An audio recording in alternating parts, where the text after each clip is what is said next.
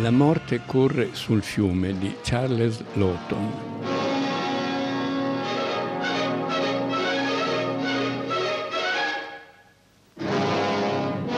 La morte corre sul fiume è uno dei miracoli della storia del cinema, un film del 1955 tratto da un bel romanzo di un giovane scrittore americano di allora Davis Grubb, Grubb, G-R-U-B-B, ristampato ancora di recente un buon romanzo bello, ma soprattutto sceneggiato da, riscritto in qualche modo, adattato allo schermo da James C.G., che è un grandissimo scrittore degli anni 30 americani, di origine irlandese, autore di Una morte in famiglia, autore di un piccolo libro che si chiama La veglia all'alba, molto bello, autore di un film non realizzato per Chaplin, commissionatogli da Chaplin, su Charlot a New York dopo una guerra atomica una sceneggiatura ritrovata e ripubblicata di recente, ma eh, soprattutto come sceneggiatore famoso non solo per questo film, ma anche per La regina d'Africa di John Huston con Humphrey Bogart e Catherine Hepburn.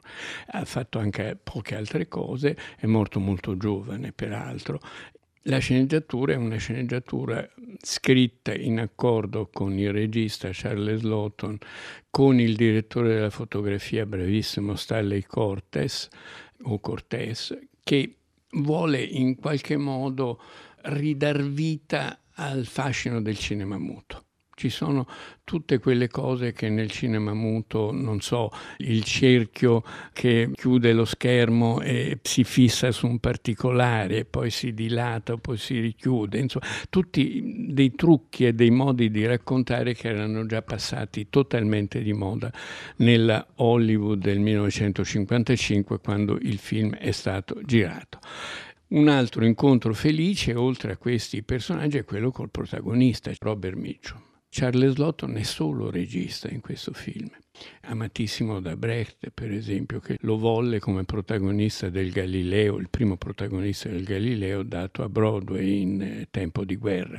È l'attore preferito di Hitchcock, l'attore preferito di Billy Wilder, un grandissimo attore, un grandissimo attore pieno di ironia perché poi era grasso, brutto, quelli che una volta erano i caratteristi, quelli destinati ai piccoli ruoli no, significativi, e, no, è stato lui protagonista in tantissimi film.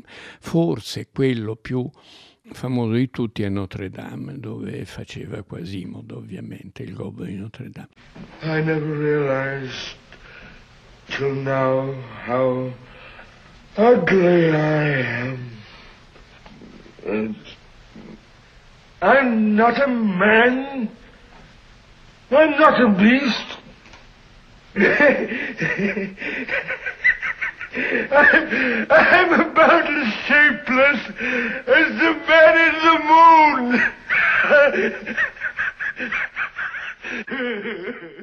La storia è molto semplice.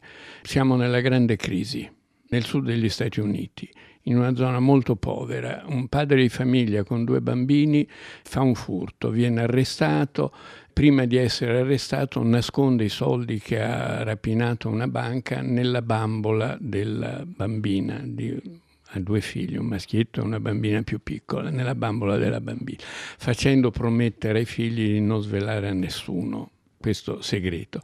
Viene arrestato, in carcere conosce un pastore eh, di quelli vaganti, folle, Robert Mitchum, un truffatore, però un truffatore in nome di Dio, è un vasato, è un esaltato, fa le sue prediche eh, mostrando la guerra tra il bene e il male perché sulle nocche delle mani eh, sulle quattro dita principali, eh, è scritto su uno hate H-A-T-E e sull'altro love L-O-V-E e la lotta è tra il bene e il male, lui la recita mm, unendo le mani, come se fosse un, un una battaglia finale tra Dio e il diavolo, diciamo. Stai guardando le mie dita, figliuolo? Vuoi che ti racconti la storia della mano destra e della sinistra? La storia del bene e del male? Hate, odio. Fu con questa mano che il malvagio Caino vibrò il colpo che uccise Abele. Lo, va amore. Vedete questa mano, miei cari? Questa mano rappresenta la parte buona dell'uomo. La mano destra, la mano dell'amore. attenti, ecco ora la storia della vita. Queste due mani non fanno che lottare e combattere l'una contro l'altra. Mano sinistra. Mano sinistra è un lottatore e sembra che l'amore soccomba. Ma un momento, un momento. Ecco, l'amore si rialza. Sì, signori, è l'amore che vince.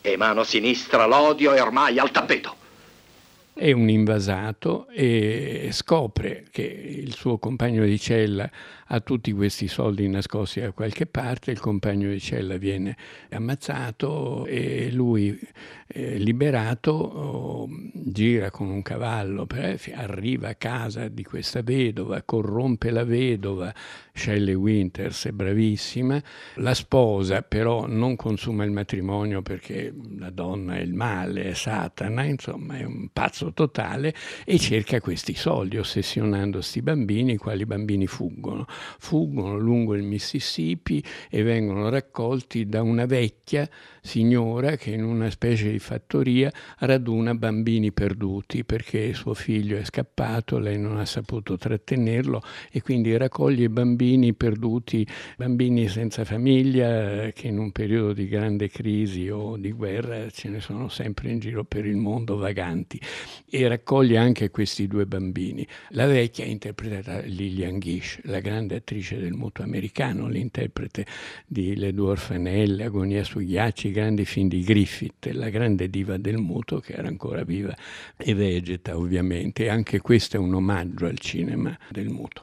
E lotta finale tra la vecchia e il pastore pazzo e vince la vecchia. Buongiorno signora. Salve. La signora Cooper, suppongo. È venuto per John e Pearl? Ah, i miei poveri agnellini. Non speravo più di rivederli in questa vita.